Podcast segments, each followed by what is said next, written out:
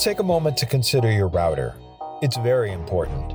It's what stands between you and the internet, the entire internet.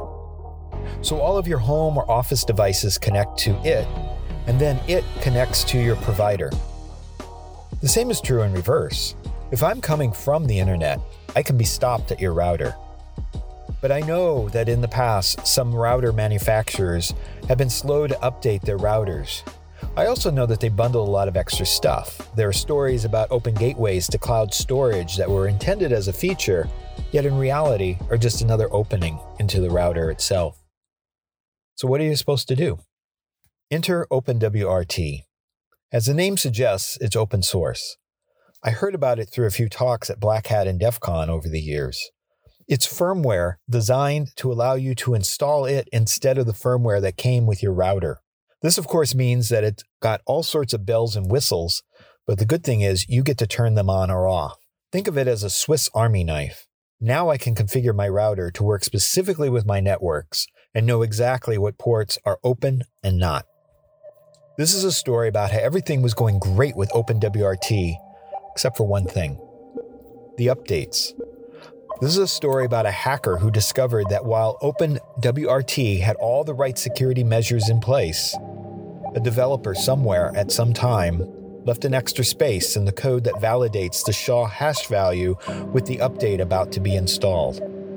And that single space in the code opened the possibility that someone could load a malicious executable on your router or other internet connected device under the simple guise of a legitimate product update.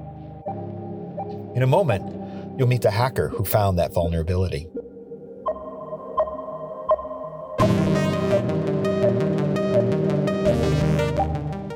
Welcome to The Hacker Mind, an original podcast from ForAllSecure. It's about challenging our expectations about the people who hack for a living. I'm Robert Vamosi, and in this episode, I'm talking about someone who consistently finds new and interesting vulnerabilities in some rather unusual places. And he does it using fuzzing.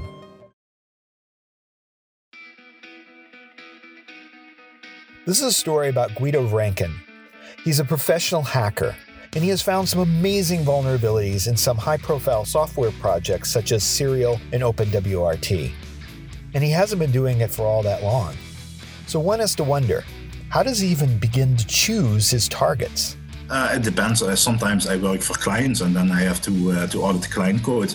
There's also uh, bug bounties, so especially pro, uh, software which has a good bug bounty program is attractive to me because it's making it makes money. And sometimes it's also pure uh, pure interest, curiosity. For example, I've been working on a fuzzer which tests cryptography. Um, and I don't get directly paid for that, but it's just a strong desire to find the bugs and, and all those software, those applications. So it's uh, it's, a, it's, a, mix of uh, like uh, whether it's profitable or if it's interesting to me. Fuzzing, in case you didn't already know, is the process of feeding invalid inputs into software and monitoring its behavior. Does it crash? Does it do something unexpected? And could that possibility lead to a vulnerability that can be exploited? Because fuzzing is so powerful and comprehensive, this led Guido to consider fuzzing as his tool of choice. Um, well, it's funny actually. Uh, before I found out fuzzing, I was doing manual code review and I was just reading the code for hours on end. And I heard about fuzzing, but I, I just thought it, it can't be that good. My mind is much better than, than fuzzing. So it actually uh, took a while uh, before I accept, before I tried fuzzing. And when I tried it, I realized that it's it has very strong potential. So and um, these days I still read some code, of course, but uh, fuzzing is, is the most important part because it's very effective. And uh, the appeal of fuzzing is um, relative reward system. For example, uh, if you find a bug, then uh, you get an alert and you, you, get the feeling, yes, I find another bug, and then you run the fuzzer again and another bug and another bug, and it's it's very rewarding in, in that way. So uh, that's that's one of the appeals of, of fuzzing to me, and it's, it's it's just a very effective tool to do the job. Is fuzzing a commonplace tool, or is it more of a niche? Uh, there are various uh, types of uh, vulnerability hunters. There, like I said, there are people who focus exclusively on web vulnerabilities who might not be exposed to fuzzing that much. But I, I get the sense that in, in in the in the domain of people who uh, who are involved with C code and C++ code and also Go and Rust, uh, fuzzing is increasingly popular and uh, for good reasons because it's very effective. So I, I, get the sense that it's like becoming ubiquitous and it's it's essential an essential tool for for checking the, the safety of code. Guido doesn't just use fuzzing. He of course also uses a wide range of security tools. Uh, well, I use uh, Vim as an editor, so uh, it's a programmable, programmable editor, so it's very very useful if you have to change a lot of things uh, in the same way. Then it's uh, you you can do it so with one command. So I use it a lot. Um, I use ctags. Uh, ctags is just you, you, can extract the function names and stuff from from from source source code and then find it easily. Um, I um, let's see what, what, what else. I, I use Clang as a compiler because it has uh, advanced features for fuzzing, like uh, built-in fuzzer support, address sanitizer, undefined behavior sanitizer. Those, are basically my basic basic tools. Sometimes I write uh, Python scripts to do stuff. Uh, so Python is something I use a lot. Uh, sometimes I need to do cal- calculations. I usually do that in Python. So the the REPL I write uh, the what I want to know uh, in the Python REPL, and then I get the answer. Um, so th- those are basically uh, the tools I use. I, I usually don't uh, have to reverse engineer uh, code, so I don't use tools like IDA Pro and, and, stuff like that, that, that other people use who are into malware reverse engineering. I've done such things in the past, but these days I, I focus mostly on fuzzing and finding bugs. There are the tools that every hacker uses, and then there's something more. Guido describes it as creativity. It's how he looks at a given project. Well, how I usually work is when I have a client or I have to audit code for someone, someone then um, they give me the code, and the objective is to find bugs. And the way I, I will do that is up to me. So I, I, I get the the creativity to do it any way I want. And sometimes, uh, sometimes it's very straightforward. You just write a fuzzing harness and it's very straightforward. But sometimes there are more complex challenges. For example, with the Cereal uh, fuzzer I wrote for. Uh, uh, for uh, for AllSecure. There, uh, there was a lot of uh, novel stuff like uh, comparing whether uh, things serialize into the, the, exact same uh, input. So uh, it, it requires thinking the way uh, about how our program can break, and and then writing a harness that well plays into that. So. What's a fuzzing harness? In fuzzing, you always need an input. Sometimes the software provides that. Sometimes you want to fuzz an aspect of a protocol or a whole software library that doesn't necessarily have obvious inputs. So there you need to create what's called a harness, a way of focusing the fuzzer. When you have a, a program that you want to test for a box, like for example, OpenSSL is fairly well known. Uh, it's an SSL library. Then um, what you do is you create an entry point into that library. So uh, the the library has all kinds of functions. For example, it has a function of uh, like connecting to uh, a server, and then you need to create an entry point between the fuzzer and the and the library. So you need it's, it's like a bridge between the, the fuzzer and the library. And from the harness, it's just a, a, a C, C file, and you need to call the library from that with, with certain data. So uh, it's it can, it can be very simple. A harness can be uh, just 10 lines or something, and it can also be incredibly complex. For example, I've been working on a fuzzer which, uh, which is now uh, 32,000 lines. It's a harness of 32,000 lines, so you can make it as complex as you want, and uh, you can keep adding uh, new tests and new features and, and so on. So it's basically a dynamics test suite. I guess you call it that. Cool. So we have our targets, we have some tools, and we have Guido's experience and creativity. But how does he really start looking for vulnerabilities? Um, well, um, I, I, download the target, I compile it uh, to see if, if that works. Um, one type of low hanging fruit is just running the test suite and see if there are any any uh, things pop up. Sometimes you can uh, or, or, you can run the test suite with Valgrind, so memory bugs get detected which otherwise don't get detected. That's like a, a type of low hanging fruit that you can easily easily catch. Mm-hmm. Um, then I, I, I have some regular expressions to uh, to look through the source code for like uh, uh, uh, certain certain things like which which shouldn't be done, like undefined behavior and stuff, uh, like like integer overflowing and stuff. So I look at source code. That is one way to go about it. And of course, I write a fuzzing harness. I try to uh, divide uh, an application into multiple parts and then fuzz each part uh, with a, with a fuzzer, and that's how I usually do it. Like a lot of hackers, Guido gained experience participating in bug bounties. He started with web based attacks, looking for cross site scripting errors and such. Eventually, though, he drifted into applications, source code, and fuzzing. Yeah, well, actually, uh, uh, some years ago when I started doing bug bounties, I also was active in uh, web uh, web-based vulnerabilities like uh, cross-site scripting uh, and so forth, and I had fun doing that. But eventually, I realized that um, my jam is, is fuzzing and C++ code and other source codes, and not so much the web. So I, at some point, I, I, just stopped doing the web entirely, and I'm now exclusively focused on on source code auditing. One more thing about fuzzing it not only identifies crashes, it also identifies anomalies. That's how Heartbleed was found. After sending invalid data to OpenSSL, the return on the heartbeat function was anomalous, so that it required more investigation. And so it was much more interesting in terms of a vulnerability. That's one reason why Guido uses fuzzing tools. They can expose more of the anomalous behavior.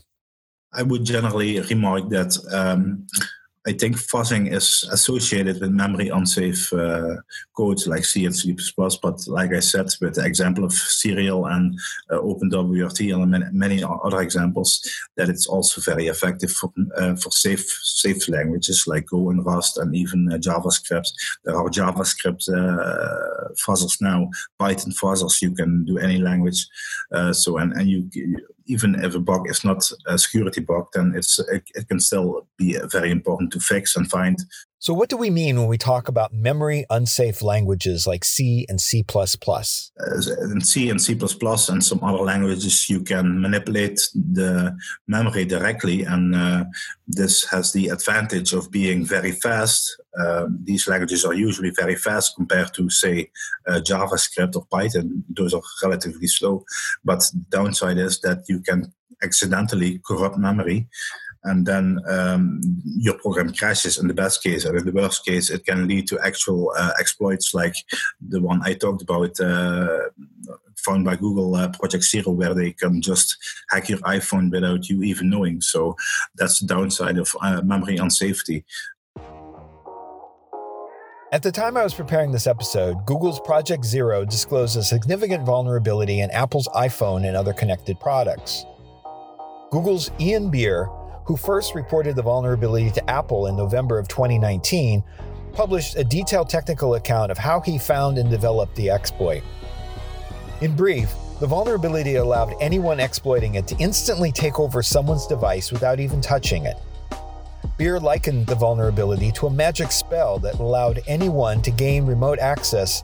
Basically, iPhones, iPads, Macs, and Watches use a protocol called Apple Wireless Direct Link, AWDL, to create mesh networks. These local or mesh networks are used for features like airdrop, so you can easily beam photos and files to other iOS devices, and Sidecar, so you can quickly turn an iPad into a secondary screen. Not only did Beer figure out a way to exploit that, he also found a way to force AWDL to turn on even if the user had not turned it on before. Fortunately, Apple patched part of it in early 2020 and then the rest later in the year. What's relevant to our conversation is Beer also released a proof of concept code, which he described the vulnerability as a fairly trivial buffer overflow programming error in C code in the kernel parsing untrusted data exposed to remote attackers. So, as Guido said, memory unsafe languages like C allow for memory manipulation and sometimes those manipulations can lead to pretty severe exploits. But memory unsafe languages are still uh, very popular, especially in embedded environments like uh, OpenWRT and uh, also C++ is still very, uh, very widely spread. Uh, it's used in uh, game engines and other things, cryptocurrencies. So those thing, things will still be around for a long while, and we are not yet at the point that we will be using exclusively memory safe languages. Before he found the OpenWRT, Guido found other high profile vulnerabilities. For example, one in Cereal. Cereal is a very lightweight, highly used general purpose serialization library in C.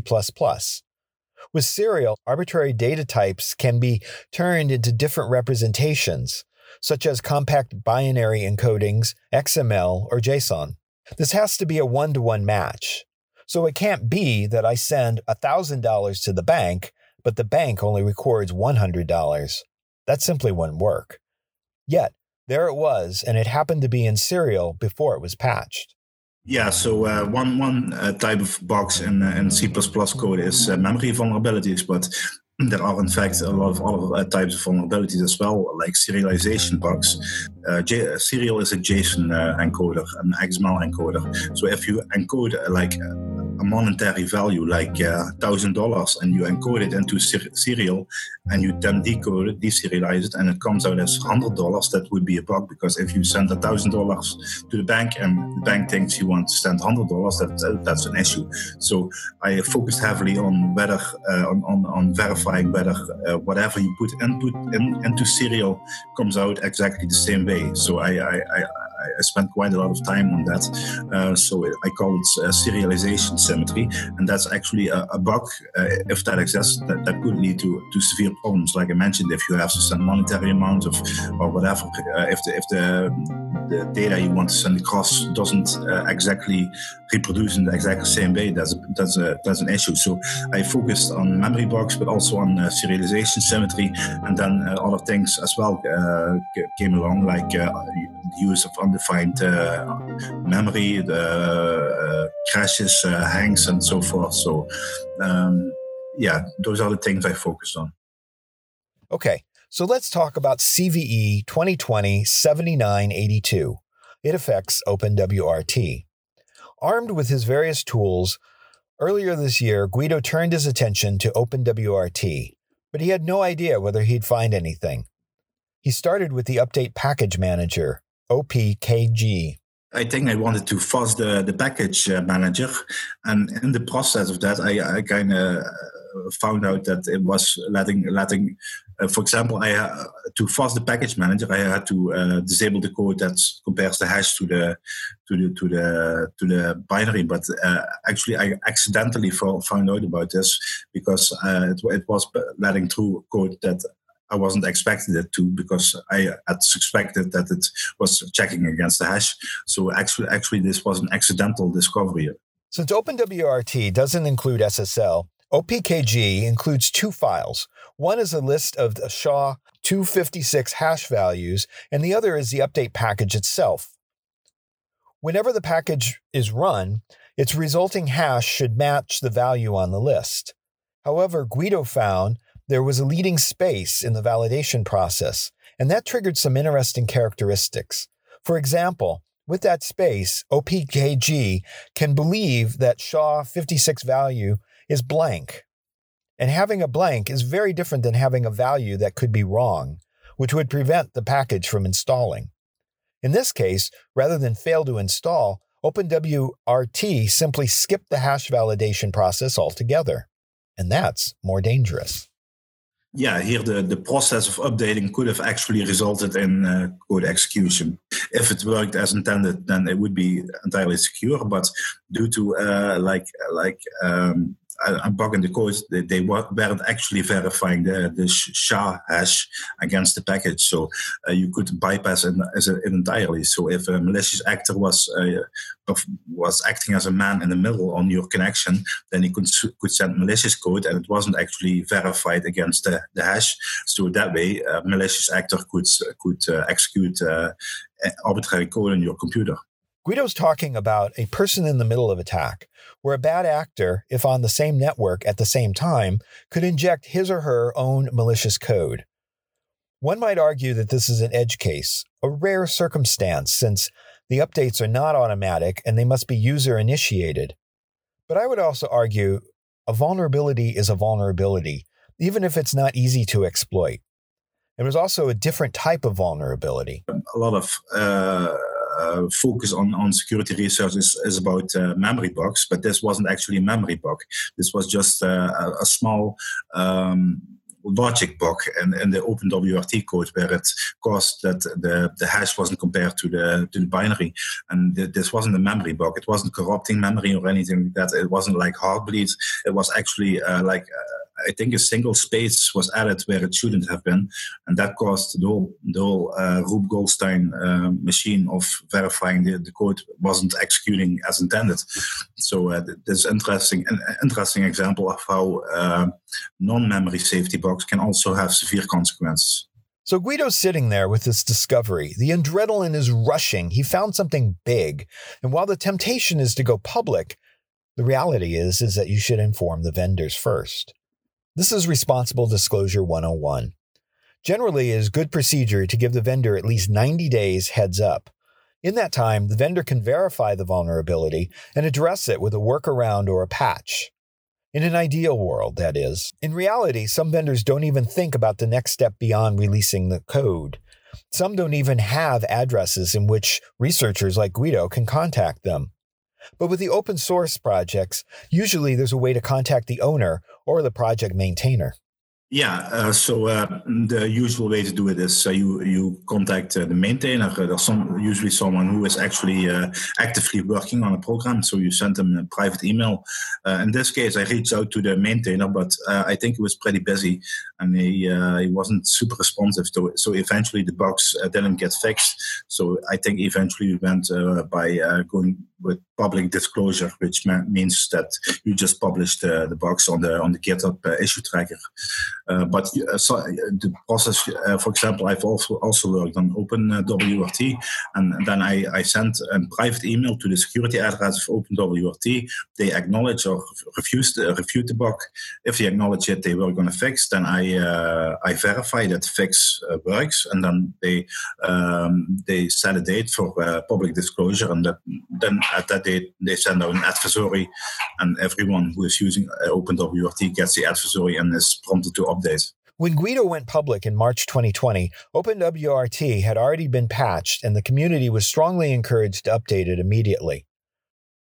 And Guido has also researched other things, such as cryptocurrencies, like Ethereum. One, one interesting thing with cryptocurrencies is that it is a dis- distributed system, and all the, the nodes, all the, the people who are running their client, their Bitcoin client, they have to um, respond uh, uh, to the to the network uh, data in exactly the same way. For example, they all uh, verify the transaction uh, that comes through.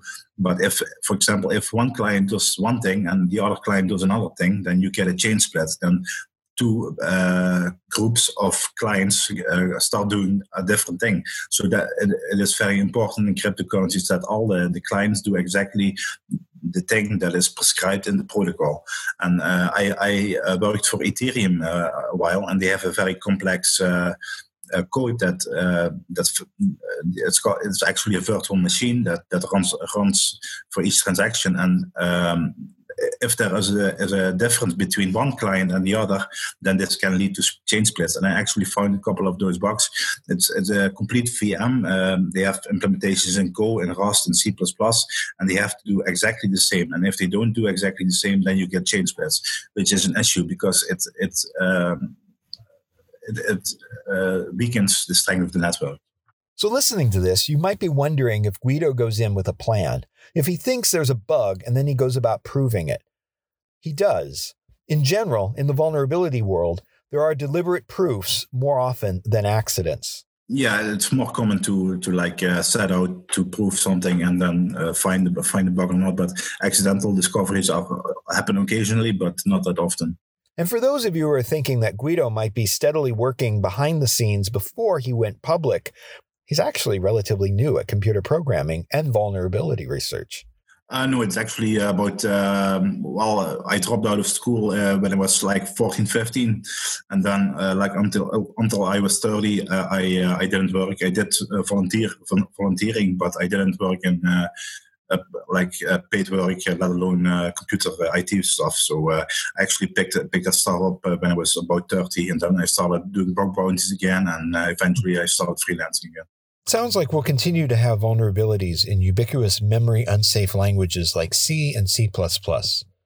That will keep fuzz testers like Guido very busy, at least for now. Hey, before you go, remember to subscribe to the Hacker Mind and never miss another episode. You can find us on Google, Apple, Amazon, Spotify, so many different platforms. Check us out. For the Hacker Mind, I remain Robert Vamosi.